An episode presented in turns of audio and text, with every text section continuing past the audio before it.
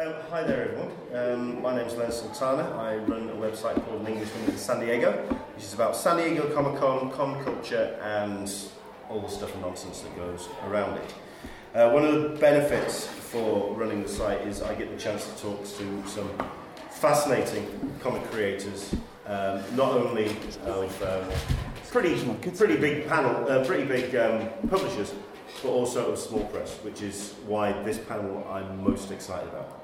Um, because we are in, we were talking about this before everyone showed up, we are in a, a resurgence of small press, of people that feel the need to tell these stories and to tell them in their own way and in their own format and in their own, without the, the kind of the, the man uh, looking over the top of them, as it were. So down the man. Okay.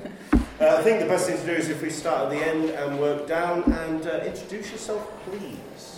Um, I'm Matilda Dawes, I'm an illustrator, and I'm just starting work on my first few comics. I've got two that others have written, and one that I'm writing, developing a, a world comic called Garbage Striders, set in dystopian garbage planet future. Um, and yeah, I, I kind of I do commissions and that's kind of my thing. Cool. I'm Andy Pawley. I'm creator of Galactic Freaks Comics, which is a psychedelic transdimensional adventure featuring uh, subatomic space dudes. It's very emotional and uh, it's really good fun. I've successfully, sort of successfully crowdfunded 10 copies of Galactic Freaks. You're one of them. And, um, you know, I really, as you were saying, really love the resurgent community at the moment in indie comics. Cool. How, how do I follow that? Transdimensional. I don't even remember the name. Transdimensional psychedelic creatures. Yeah. Okay, I don't have any of those. Um, I'm Matt Hardy. I have a t shirt with my name on. Um, I'm the owner, head writer of Mad Robot Comics. Um, I work with a selection of artists to produce independent comic books. Um, our main comics are the Cadavers series of comics, uh, the Madhouse series of comics, and our last exit and Murder Most Mundane graphic novels. Uh, we've run six Kickstarters since we started doing this two years ago, um, all of which have been successful. Um, and I still don't have anything that sounds anywhere near as good as transdimensional intergalactic creatures. Um, my name is Russell Mark Olson. Uh, I draw a webcomic called Gateway City, um, which I've put out through Sassafras Press. I've also worked with um, a poet and an archaeologist named Phil Breach, um, and we do, we're called uh, the Gilded Boar Studios, and it's um, at the moment he's on a Lovecraftian thing, so I'm doing lots of Lovecraftian stuff with him. Um, and, um, uh, and I'm putting together a comic with Cult Empire up north of the border to do a, a new comic called Lady Hollywood. Um, and then there's all sorts of other little bits and pieces that go on. Um, that's it, yeah. Okay. Because certainly one thing that I want to touch on a little bit later is how it comes to kind of circumvent, oh sorry, uh, sort of like supplement the uh, the creation of these books and how you can sort of at the end of the day the things that you have to do to make sure that you're given the opportunity to make the books that you want to make. But something I wanted to take as a jump off point was a Twitter conversation that I had last night with a reasonably big uh, Marvel editor, and he was talking about indie and small press comics and how he felt that um, publishers of small press um, did themselves a disservice by um, producing uh, small projects instead of leading up to one big project. Um, and what it then took to kind of market it, at which point a bunch of uh, small press publishers went, wait a second. At the end of the day, you've got it's about establishing a brand. Do you think that's how essential is that in actually getting the word out and establishing yourself in terms of uh, a small press publisher? Yeah, you Go on then. absolutely. You can't. You don't have the finances. You don't have the following. You don't have most of the time. You don't have an artist attached of the pe- pedigree you need for a large-scale project. It's easy for a Marvel editor to say you should go in big. It's simply not possible. Yeah. Um, even though we now have several large-scale projects, we started with one single comic, one writer, one artist, and you build your following from there. Um, I don't know any other way to do it from No, a small press, small press point of view.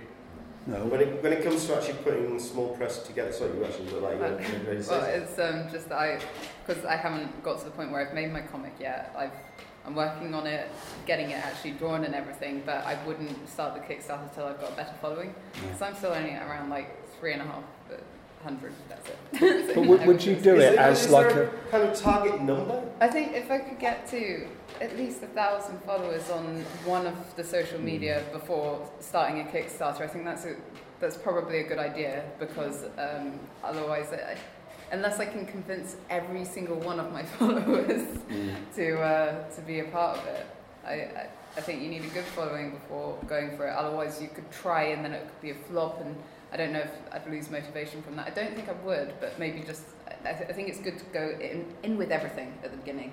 You, so you get it all ready, and for at least your first one, if you've got comics lined up and already done, and you can show a, a catalogue of oh I've done all this, and then people can trust that you're going to do it. But if Yeah.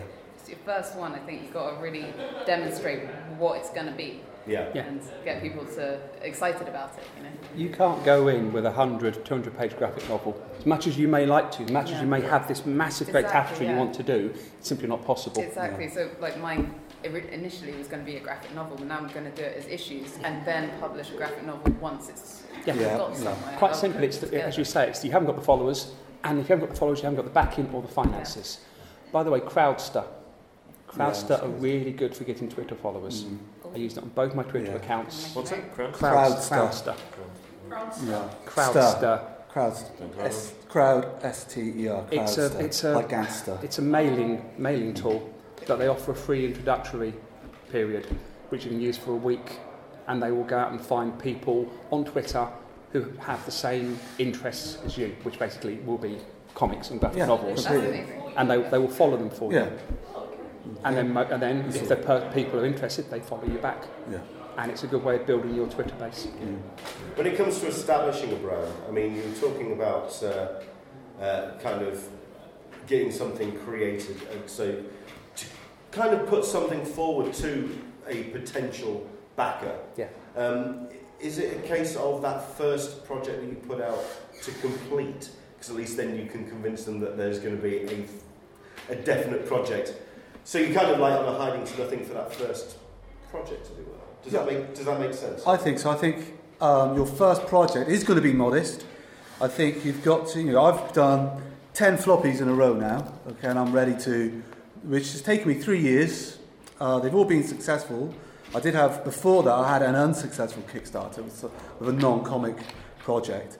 Um, but over those three years, it's people's trust in you expands exponentially. And of course, as they get to see you, if you've set a modest target, you can then go on to do, you know, exciting stretch goals of stickers and transfers and all this, which really motivates your, your fan base, your solid fan base. And I would say 10% of my backers I would call like super backers, you know, people that have been with me from the beginning, people that are really motivated, uh, that will be agents of um, sharing on, on Facebook and on social media. And they do my job for me fantastically. And, you know, the reward of that, of course, is that they get cool stuff in return. Yeah. You know, um, and it's quite interesting. I've just moved through to a, a sort of new chapter of like, sort of my project where I'm starting to supplement Kickstarters and produce work through Patreon as well. So I've only just started this month. And that's suddenly another step up and another set of problems to get people on board with. You know, so you know, it's, it's a constant build up, constant build up until you know, hopefully now I've got, as you were saying, you know, I've got enough percentage. It's a numbers game. Everything is a numbers game. And if your mailing list is so large, you will know that, I don't know, 15, 20% of your mailing list will click through to the link you're sending of them. Out of that 20%, maybe, you know, 10% of them will read through your Kickstarter. And then out of that, maybe 5% of them will actually pledge. And, you know, 1% of them will pledge for something that's, you know, substantial. Yeah. So, you know, it, it really is a numbers game, convincing them. I did just want to add one thing though. The first Kickstarter that I did with my buddy Phil, um, we did it really naively. We kind of went in without really building up much before we did it.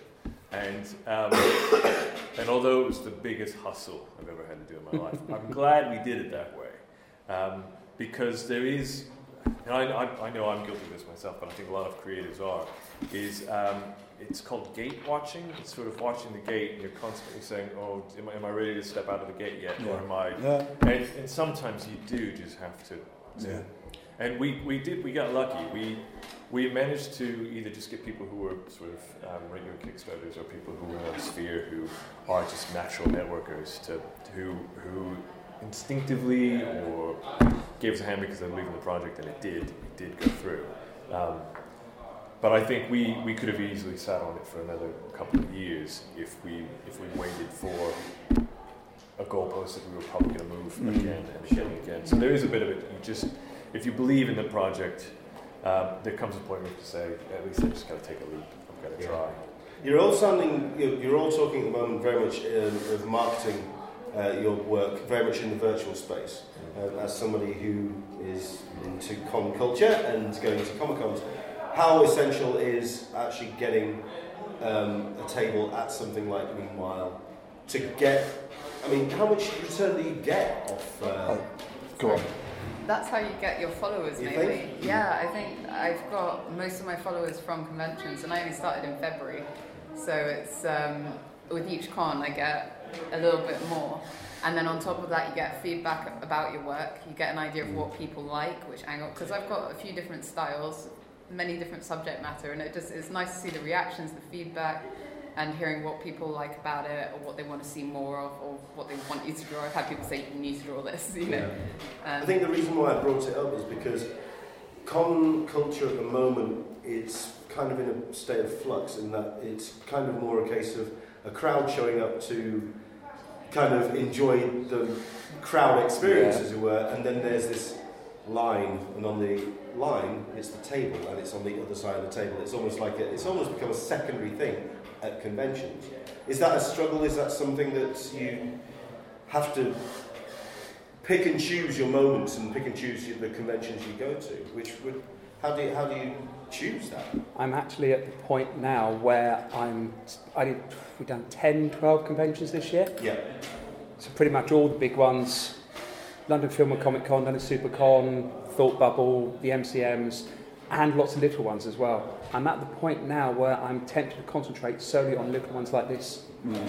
because there's almost a saturation in the market of the big ones. Yeah. yeah, Lots of competition, more of a move, especially in the bigger cons, towards the film and TV and the geek side of Yeah. it. Yeah.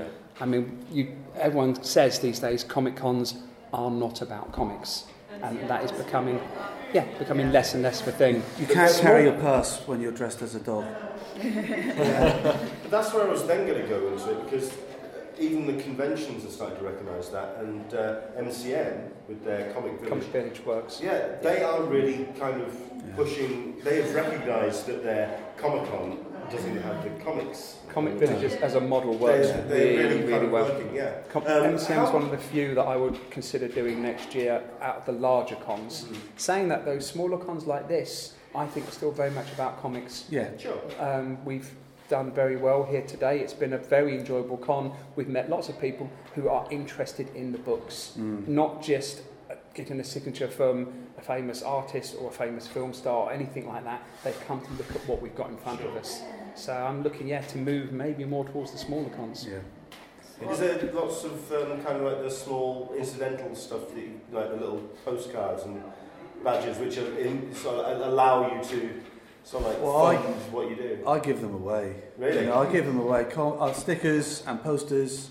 If you buy one of my comics, you get a free sticker. But your stuff is so visual though, Yeah, and yeah. so colourful that it works that way. And so that's well where the benefit of coming to something like this is, is because in fact I've changed my marketing dramatically since coming to things like Meanwhile or Melksham or uh, any of the other smaller ones because getting young kids up to my uh, table and looking through my comics and being so motivated and buzzing by looking at these pictures and you know being able to manipulate their parents to spend some money on it is incredible and it's such a buzz and so you know I don't think it's changed the the content of my work but Sure. it's certainly you know made me very aware of how I'm pushing it because it is all ages but um, also, though, practically, you know, today it's a very small, well, not very small, but it's, you know, it's a modest convention. I've managed to, you know, collect maybe 50, 60 emails this today, which is, you know, fantastic. Which it's a massive jump for me in just, you know, having fun as well. So you were going. I was, I was going to say that's it. I mean, this, the the cons I've been to so far, um, they haven't been about making money. Like it's just when you're talking about all the different expenses of, of printing the books and getting the promotional material and, and hiring the table. Like at this stage, it's not about making money. It's about the networking. It's about making contacts and getting people to, to come and revisit. Um, and that's what it's about. And it's the networking as well. I mean, the, the, the job with Cult Empire I got was from going to a con and somebody who had done a book for them said, "Oh, I think they would like your stuff," and it was shared. Um, I think that's it's, it's you can't. It's uh, it's uh, what do you want to call it? It's an indus, in, in, dus- industry. Um, well, it's like any convention. Hmm. They're, they're for meeting and greeting and sharing information like this, or um, sharing contact details, or sharing experiences. It is. There's no one else in the independent small press community who are going to help us more than ourselves. Yeah, Yeah. And that's why, as you say, we, we do these conventions. We get to meet up, we get to compare notes, and yeah, we get work out of it as well. So Do you, s- I mean, there's uh, something that started up this year, last year, the Small Press Day. Is that something that you uh, have embraced? Is that, or is that something that is very kind of yet to kind of really grab people's I attention? did. I did small press. I've done small press the last two years with uh, Mike Garley, Yeah. Killscreen. Okay, uh, he's based down near me, and we do ours at Frog Brothers Comics in, Bo- in Boscombe in Bournemouth. Uh, we have a great day, you know. So um, we set up shop. We, you know, make a little bit of money. It's Frog Brothers Comics in Boscombe. Oh, right, I've been there. I live in, I live in Bournemouth. Okay, cool. Well, you know, it's, it's great. Go and see Kieran there. It's a lovely comic shop. It's really, really nice. that, that's a very good point. Having a very friendly, supportive Yeah. comic book shop Yeah, Yeah. is incredibly useful. cool. Yeah, it's, it's great. You know, we don't make a killing, but it's nice to represent in the local community. It's a chance to either make some sales or hand out some flyers. You know, it's another focal point. And as you were saying before we went on camera, that the fact that that exists Mm. now is a big indicator of the sort of resurgence in indie comics at the moment. Yeah. I think. Well, it's something that I was going to lead on to uh, in terms of this, sort of like the second wave, not second, this resurgence, Yeah. we'll use that word, of, uh, of small press. Um, purely because, uh, for myself, I'm reminded of the uh, Bill Hicks quote um, when he's talking about uh, how um, people get into stand-up comics, uh, sorry, stand-up comedy with the intention of leapfrogging to bigger titles, uh, mainstream, etc. Whereas for Bill Hicks, no, the stand-up was the goal. This is for It wasn't a leapfrog into something else. Do you see small press as something self-contained, or do you see it as something that as a kind of calling card to? I don't know. I think Everybody comes. it probably depends how much that leapfrog would ask you to sacrifice. Because personally, if I was told, oh, but you can't do this and you can't do that, and we're going to take, I don't know, 80% of your earnings, or we're going to change all these aspects, it's like, no, no, no, no.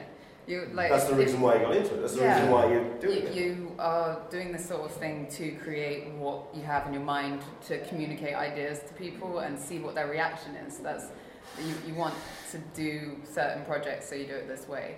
Otherwise, you'd be working for a company. But, but if that company came to you and they said, We love your idea, we love your concept, we will finance it, you take that, surely. You, Yeah. you take, Yeah, that, take you- that and run with it. In that sense, like leapfrogging could definitely be something to. You'd be like, well, if there are no downsides, then If I- yeah, yeah. yeah. I, I, I'm in Sorry, it. I'm now, I'm now giving, I'm, I'm offering you the Eden. Sorry. if I had Nickelodeon and Cartoon Network engaged in a bidding war Yes. You for wouldn't- Freaks, I wouldn't wouldn't say say no. no. I'm an artist. You wouldn't Yeah. step back and say, Yeah, this is my integrity. Yeah. Yeah. You, you'd go, Give me the I can't money. feed There my are, many kids on Bill, it. there are many Bill Wattersons around. yeah. I, I'm, in, I'm in it to write comics. Yeah. Yeah. That's end of the day. I want to, on that moment where I've set my script off, the art comes back. I'm like, wow, that is my ideas visualized on a piece of paper. I'm happy to do it for myself, working for myself, forever. But if, yeah, someone was to come and say, we will finance that project without too much interference, and they, they wanted to realise the vision, then yeah, I can't see anyone really saying no. I think it's interesting that in small press, the only people that really have that influence on your end product and indeed the evolution of your work is the audience itself. How much influence do you have, or has the audience had, on what you've done in terms of, at the end of the day, they are financing what you're doing? Mm. Well, how much sway have they had? I mean, obviously, this, Yeah, I haven't really got this kind of, yeah, I've got it, yeah. What do you think? Um, yeah, that's interesting because that goes back to what I was saying earlier about meeting, meeting an audience at a convention like this. Um, I'm going to completely uh, contradict myself because I said um, it doesn't influence my style, but it probably has. You know, I think if you look through the, the history of Galactic Freaks for the last 10 comics, the first two or three were pretty far out psychedelic weirdness, like, you know, and that as they've developed, perhaps my ability to spin a narrative has improved as well. But you know, it's, it's a lot more accessible, I think. You know, Sure. so perhaps that's something that has, maybe it's through experience and also through audience participation has changed the, the outcomes of my work. I would also say I enjoy di- I do enjoy dialogue with my my followers, so whether that's on Instagram or on Twitter or now on Patreon, so they have a chance to. So once a month I give out a free Which paper ones do you pay attention more to? Yeah, I think so. Which one do you pay attention more to? Oh, um, Yeah. well, social. Well, I've only just started Patreon, you know, but um, I'm, you can use polls on that. Okay, so you could, at the moment, I'm going to give out one free paper toy. I make cut up paper toys, sort of you know, paper engineering, and so they'll one a month. So I'll run a poll. Which one do you want to see this month? And so they can choose, and I'll do that. Um, you know, I could do some sort of. I don't know, some sort of Fighting Fantasy in reverse, couldn't I? Where I draw a page and say, you know, what's going to happen now, and give them three choices, and then Oh, I don't know if I want to give the Yeah. audience that much of a choice. well, probably not, but you know, but that would be that's you know, that's the That's a possibilities. very, very slippery That's the possibilities of what you, you have, you know, I, online. I think you do a know. wonderful job of social media. Of, of most of the people I know who work on social media, you do a lot of social media work, Yeah. and I'm always seeing your stuff. And visually, it's very striking as mm. well. So, but you must put so much work into it. I, What, I do a lot- promotion, you mean? promotion. Yeah. I do a lot of social media, and it's exhausting sometimes. It's just so much. Yeah, so it, it certainly is, but also, you know, we're in that the. hairline, it doesn't. It doesn't, does it? No. You know, I think Don't know what you mean. it's, it's, it's going back to this, this gate scenario. It's very easy to be productive, you know, to produce work. And you might be producing fantastic work. And if you've got an audience that's saying, yes, I love that, you get that gratification. Yeah. But, uh, you know, I've got a body of work now, I suppose. I've got enough body of work where I can give some comics out free if you sign up to my website. So that's good. Uh, I've got a body of work that I can sell online, that I can sell at conventions, and I can kickstart. So, you know, I've got to be responsible enough now to stop creating as productively as I was and start changing my percentage to being promotion because it's so impossible to one get your stuff in front of somebody two get them to be interested and you know that that series of that funnel that sales funnel crikey what a, what a capitalist that sales funnel is so You difficult bring out a spreadsheet now. I'm going to come over No, there. it's, it's true. I mean, I don't, and I don't know about the rest of you, but I have a day job as well. well yeah And so it's it's managing how many projects can I realistically fit in with Yeah. realistic deadlines. Do the day job, come home, take care of you know I've got a, a bathroom that needs work. I've got floors that need probably replacing. well, that doesn't matter does it You know, um, I get a all, all my best ideas when I'm doing housework or when I'm doing DIY. It, it's good though. You need something else in your Yeah. life Yeah. you do. to separate yourself from the comic work. Yeah. And If- it's, it's encouraging If to for do no other something. reason than like repetitive strain injury.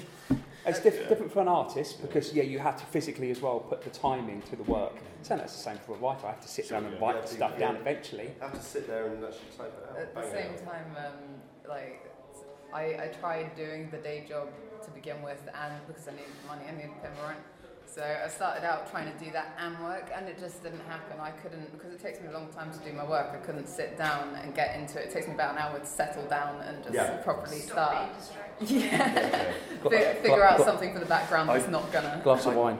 Yeah, well, I, I, That's just, why. I had to eventually But- just come down. I've got to kill my shibboleths. I, I just got to just crack into it. Yeah, I basically I, I managed to save up um, two months rent over a year, but that's how long it took.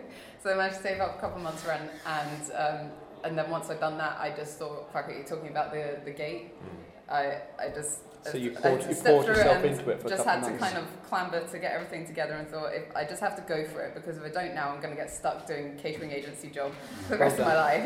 It's what you have to do. You have to literally put it all aside So, and focus, yeah. at least for a short period of time. Exactly. And then once it's established, then you can get the work-life balance going. So I'm. I'm still in that kind of winging it phase, but you know it's, it's kind of working. You know, pet portraits and things are getting me by.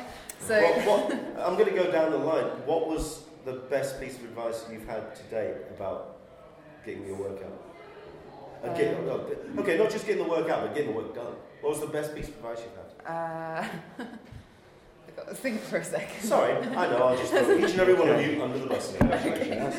Um, I think the just kind of going for it thing, the just book a table and deal with the stock afterwards because um, definitely I just went for conventions straight away because everything else was too difficult. You can't put it in. You, you need to see people face to face, get reactions gauging. So I just booked a table. I didn't really know how much was the average, whether I was overpaying, whether it was a good convention. I didn't know. I just started. How, how was that first one? How did it? The there. first one, well, the first one I booked, I got to after a few that I did before, but the first one I booked went pretty well in the end. But it was, it's MCon, um, and it, it was good. But next time I'm going to be in the trader floor, so I'm learning in that sense. Yeah, so yeah. I wasn't, I wasn't in the artist area, but because they'd run out of tables, but it, worked in the sense they channeled everyone past my table, so that was great. And I did break even, and actually the best piece of advice was only aim to break even in your first year of doing cons Okay. because then you don't you don't beat yourself up about not making a profit or anything Yeah. if you can just break even and then feed any profit back in then that's what's going to carry you to doing the things you want to do that's what's going to get me where I want to go and be able to do this full time because I, I don't really want to do your standard No. nine to five it doesn't suit me to you know two two weeks holiday a year no thanks I want to be able Best to piece of travel advice you, you got? In the words of Ned's Atomic Dustbin, kill your television. Okay? Uh, I don't watch TV. I don't consume much at all. I create. All right? Is the big thing. Second one is don't get distracted by merchandise. All right? I spent a long time learning how to screen print. All right? Spent quite a bit of cash on it. All right? Waste of time. Uh, I've got some very nice badges and things like that, which are very nice, but don't make any money. T-shirts and things like that. Until you really know what you're doing, so you're really getting things under your belt. People, no one's going to buy your T-shirt if they haven't bought your comic first. Okay, You know, so concentrate on your comics. fair enough. Best piece of advice you ever got? Uh, this is probably from a writer perspective, but the best piece of advice that I've been given and probably can give is trust your artist. Um, it's a collaborative medium. Um, especially if you're starting out, you may have a perfect script in your mind, you may have a perfect idea in your mind, that will change. It's a collaborative medium. What you give to an artist, artists may throw something completely different back. Trust their instincts. They know what they're doing. How Um, did you find your artist? Second, How did you find your artist? he was the best man at my wedding. Oh, that was great. which was really no, yeah, the, the first. showed up. Okay, he was he was my friend, an artist, and then the best. No, he was a friend. I mean, that's how it, it works in many many ways. If you're fortunate enough to have a friend who's an artist, now um, I find them through social network, uh, social networks, comic cons. I have lots of different artists, but the initial person who I made my first comic with was a friend, and I said, "Fancy doing a comic?" And he went, "Yeah, I'd love to do a comic," and literally, and we're both learning and I let him guide me as much as I guided him. The other bit of advice is get something out there. Um, I know so many people will have these 80 issue mega arcs in their mind, these great tapestries, and they all tell me it's the best comic ever written, it's the best saga ever written. I'm like, no, it's not. "Oh, How can you say that? Because it doesn't exist. It- You haven't, haven't actually written it, you haven't actually got it published, you haven't actually got any art done for it. Until you actually get it out into people's hands, you don't know. It might be, it might be amazing. It might be dreadful. Get it done. Get something out there. If it is bad, you can learn from that mistake.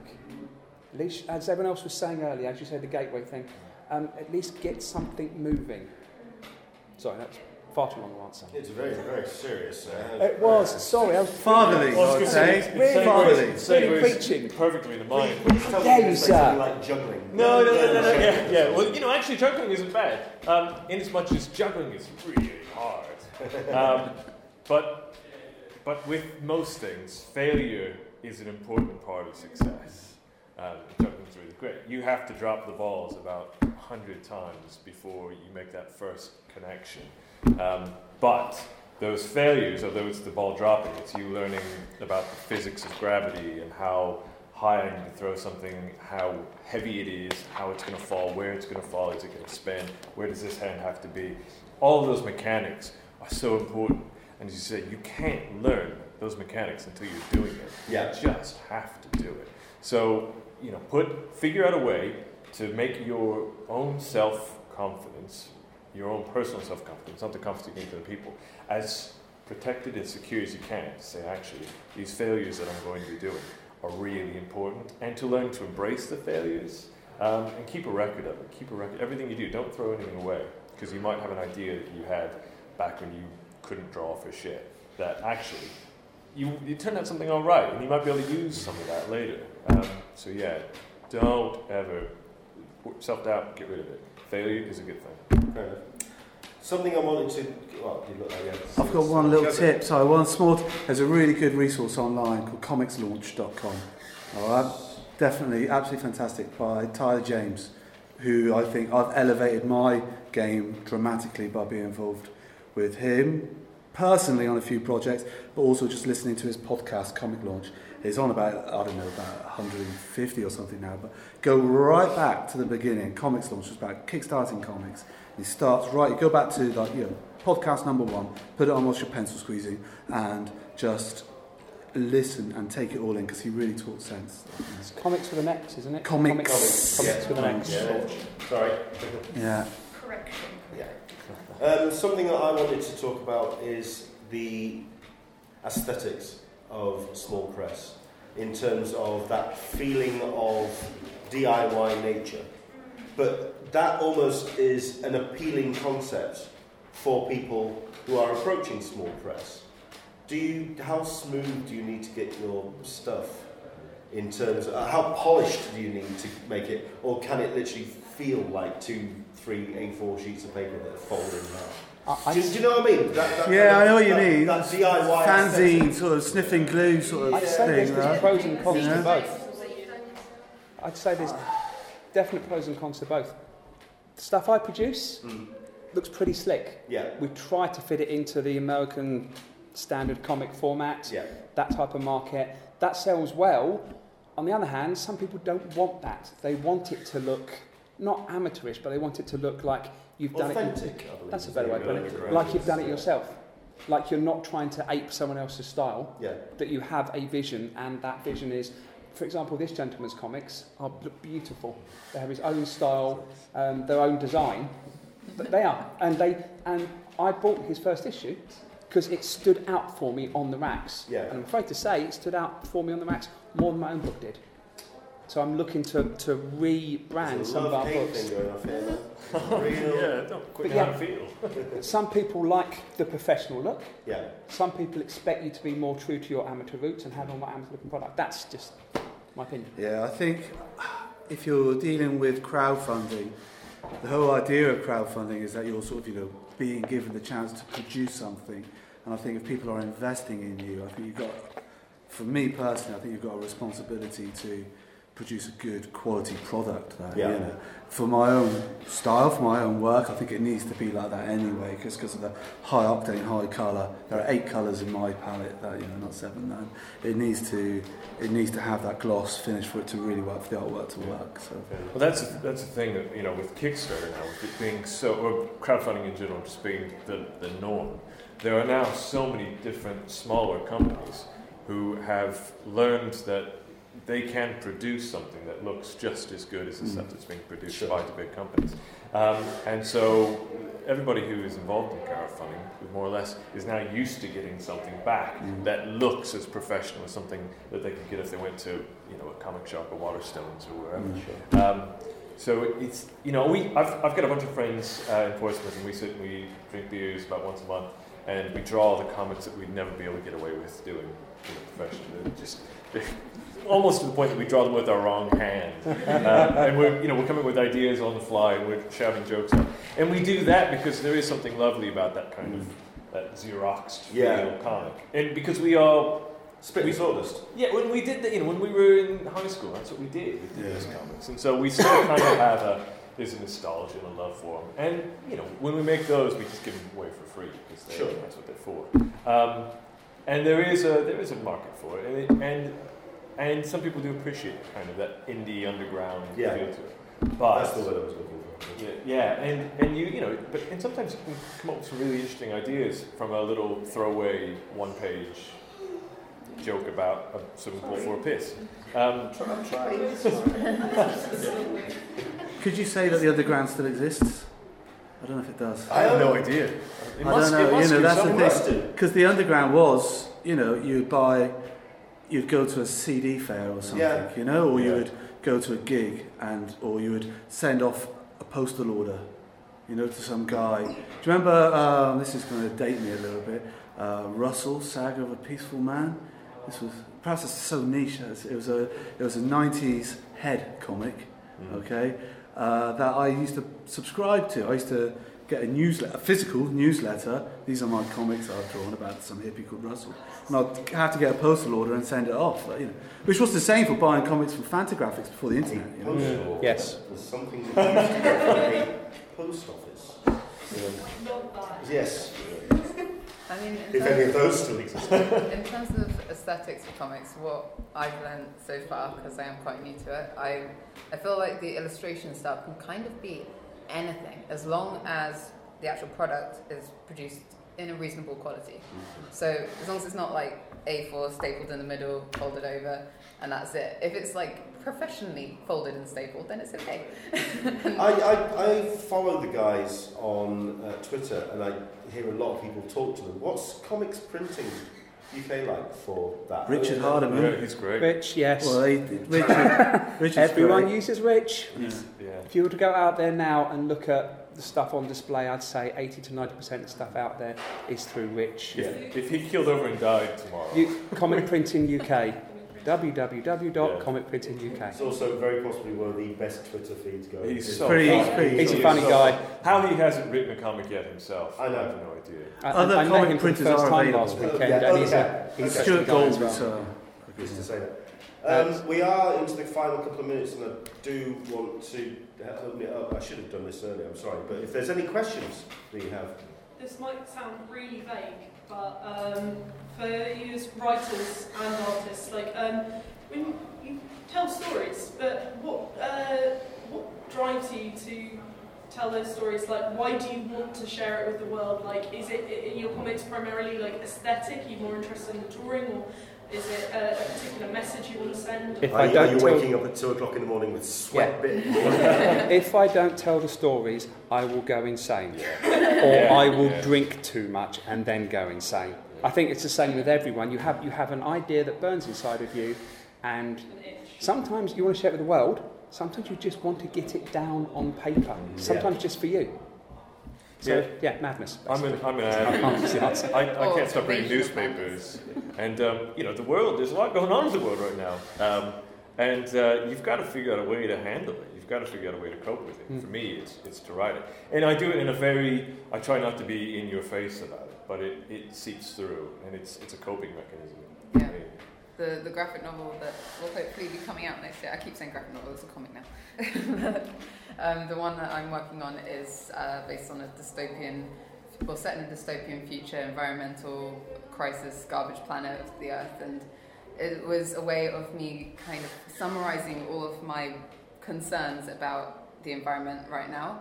But I don't want it to like. I was trying to figure out a way to. You don't want to preach when you're. I didn't want to throw it in people's faces, So especially then it when starts you getting start didactic and you really kind Yeah. of hidden Best way to do in that values. is story first.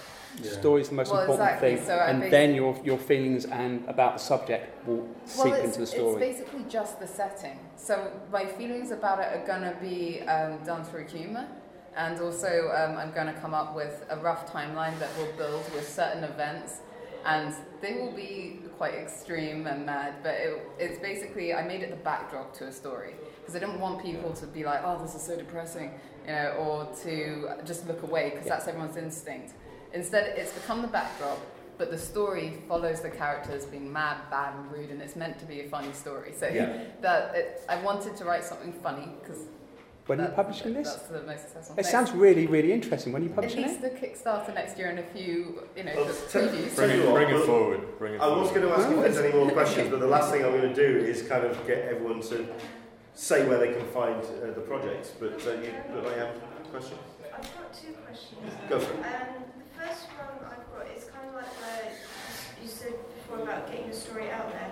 I've got a story I've sort of built up over the years, and like I used to write, have um, my ex write it, but since things had happened, I put the story under a rock and forgot about it. But I love the story so much, and it's like, do I make it or do I just leave it there? Because I put so much effort into like little bits like, oh, this character does this, and oh, there's like a big backstory. If you're, if you're still touching on it on a, on a piece of structured paper, then obviously Yeah. It still exists. Oh, is go still- for it. Yeah. Well, Yeah. you don't know, do you? It's better to regret something you have done than something you haven't. I mean, something that will really help you get started is if, I, I don't know if you draw yourself or if Yeah, you, I'm the artist. Perfect. So I, I think just start with some concepts. You know, start with concept of the environments, of the characters, and try drawing them in different situations, I mean, and just see what people think of them. I've done like I drew two pages and I liked doing it, but it was sort of like because there was so much to it that like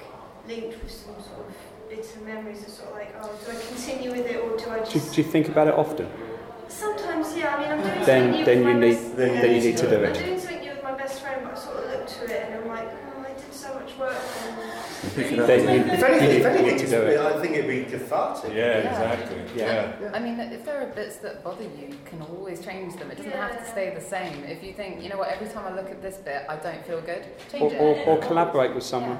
Yeah. Take, take the project to someone, work with them, and they will take it maybe in a different direction or help you develop it. Don't have to take it all on yourself. Yeah. I think, Cool. yeah, the other question I have is um, I've got like an old student art account I've had from years, from like 2009, and I've built up so many watches. But I want to do a new one because I feel like some of the watches might be inactive or they only follow me for some things. I'm thinking, do I start a new one with just original stuff or carry on with this old one? Carry on with your old one. Carry on with your old one and do something that will make your previous watchers decide to stay with you or go. Okay, so give them an offer where you'll say something. If you've got some piece of work, maybe a six-page comic, if you're enjoying my work, follow this link, Yeah. give me your email, and you can download this comic. Yeah. And then you'll sort the wheat from the chaff. Yeah, weave it all together as much as you can. The more disparate places you have to go, the harder it is Yeah. to juggle all those different have to followers. be just annoying for people Well, no, if they're annoyed, they'll unsubscribe. Yes. I mean, I As, guess I as, as, as somebody who spins numerous social medias on at once, I totally uh, equate to that one. But uh, um, it'll have to be really quickly because I've got a cosplay competition going. Catch on. us Go downstairs. Go go go go go go go. Oh no, I was literally just going to ask. So, do you think conventions are the best way to, as, as an artist, network with potential publishers, potential writers, or how else would you suggest? Drink and draws. Do, they, do you have drink and draws around this neck of the That woods? sounds Yeah. so good. I like drink and draws. They're fun. drink. Well, conventions Go to a pub are and great. Basically, it's organised by a comic book shop at a local pub, and they just all gather together, and it's a social Yeah. thing. If, if, a, if a local com- if a comic book shop can organise it, it's I, just, I think uh, comic uh, comic conventions are a great motivation. Like I brought my brother along with some of his work today, and he's going to be making a T-shirt brand and all of this. Um, and he's been nervous to get started, and as soon as he was like, "I'm starting," like it's on the go, and it's just it's it's great He's to been get really going. popular, hasn't he, on Next Door to you? He's, Yeah, he's been really popular. yeah. People are getting tripped out by his work Yeah. 'cause it's all but yeah, it's, it's great encouragement, and I've met like I'm I'm working on two other comics um, at the moment, um, and I wouldn't have got those otherwise. And they're also really interesting. The amount of feedback, advice is a great way to get started. The drink and draw sounds great. I need to come and check your stuff out in a minute, actually. I don't think I've seen your stuff, so... Well, no, Um, you can't avoid- you can't avoid it. yeah, yeah. Well, tell you what, let's go down the line then and say where can people find you and your project online, or indeed out there in the world. If you come and find us at our Yeah, tables, find we'll there. probably Yeah, have yeah. business cards. Um, Go for it. So uh, I have my website, which is www.matildadawes, D-A-W-E-S, um, dot com. um, and I'm also on Twitter, Instagram, and I have a Facebook page, which are all either matilda.illustrates or um, matilda underscore dawes for Twitter. Galactafreaks.com forward slash free comics. Sign up and get four free comics. There you go. That's the easiest free, free easiest sell you've got to get today. That's fantastic. Uh, www. dot uh, madrobotcomics.com. And yes, we're also on Twitter, Facebook, Instagram. You have to be on everything these days if you are producing a, a company. And yeah, we also have free comics as well. Of course you do. There's also free comics on the Mad Robot Comics website. Uh, and I've got a little card here that you can have. Um, it's got my Tapastic uh, address, Facebook, and uh, my Twitter handle. So help yourselves to those. And if you, you know, it's a postcard. You should hold it up to the camera. Yeah. Oh. Why don't we be Yeah, the, the other side, other Yeah. side. So yeah. Cool. There you go. And for myself, you can find me at an englishmaninsandiego.com and on the social medias at englishmansdcc. It's also it's a rather handy resource if you are wanting to go to uh, something like San Diego or any convention because I do try and cover con culture basically because it is this nice little uh, subculture now and uh, frankly it does sound a little hall of mirrors but it has a purpose so there we go So what was it? Um, an Englishman in San Diego.com. I have business cards and stuff. I will hand them out by all means. Listen, can you please put your hands together and say thank you very much indeed for joining us. They are going to go back down to their tables now if you do want to continue the conversation and uh, pick their brains about anything else. Thank you very much. Thank you guys. indeed. Thank you. Thank you. Smash it.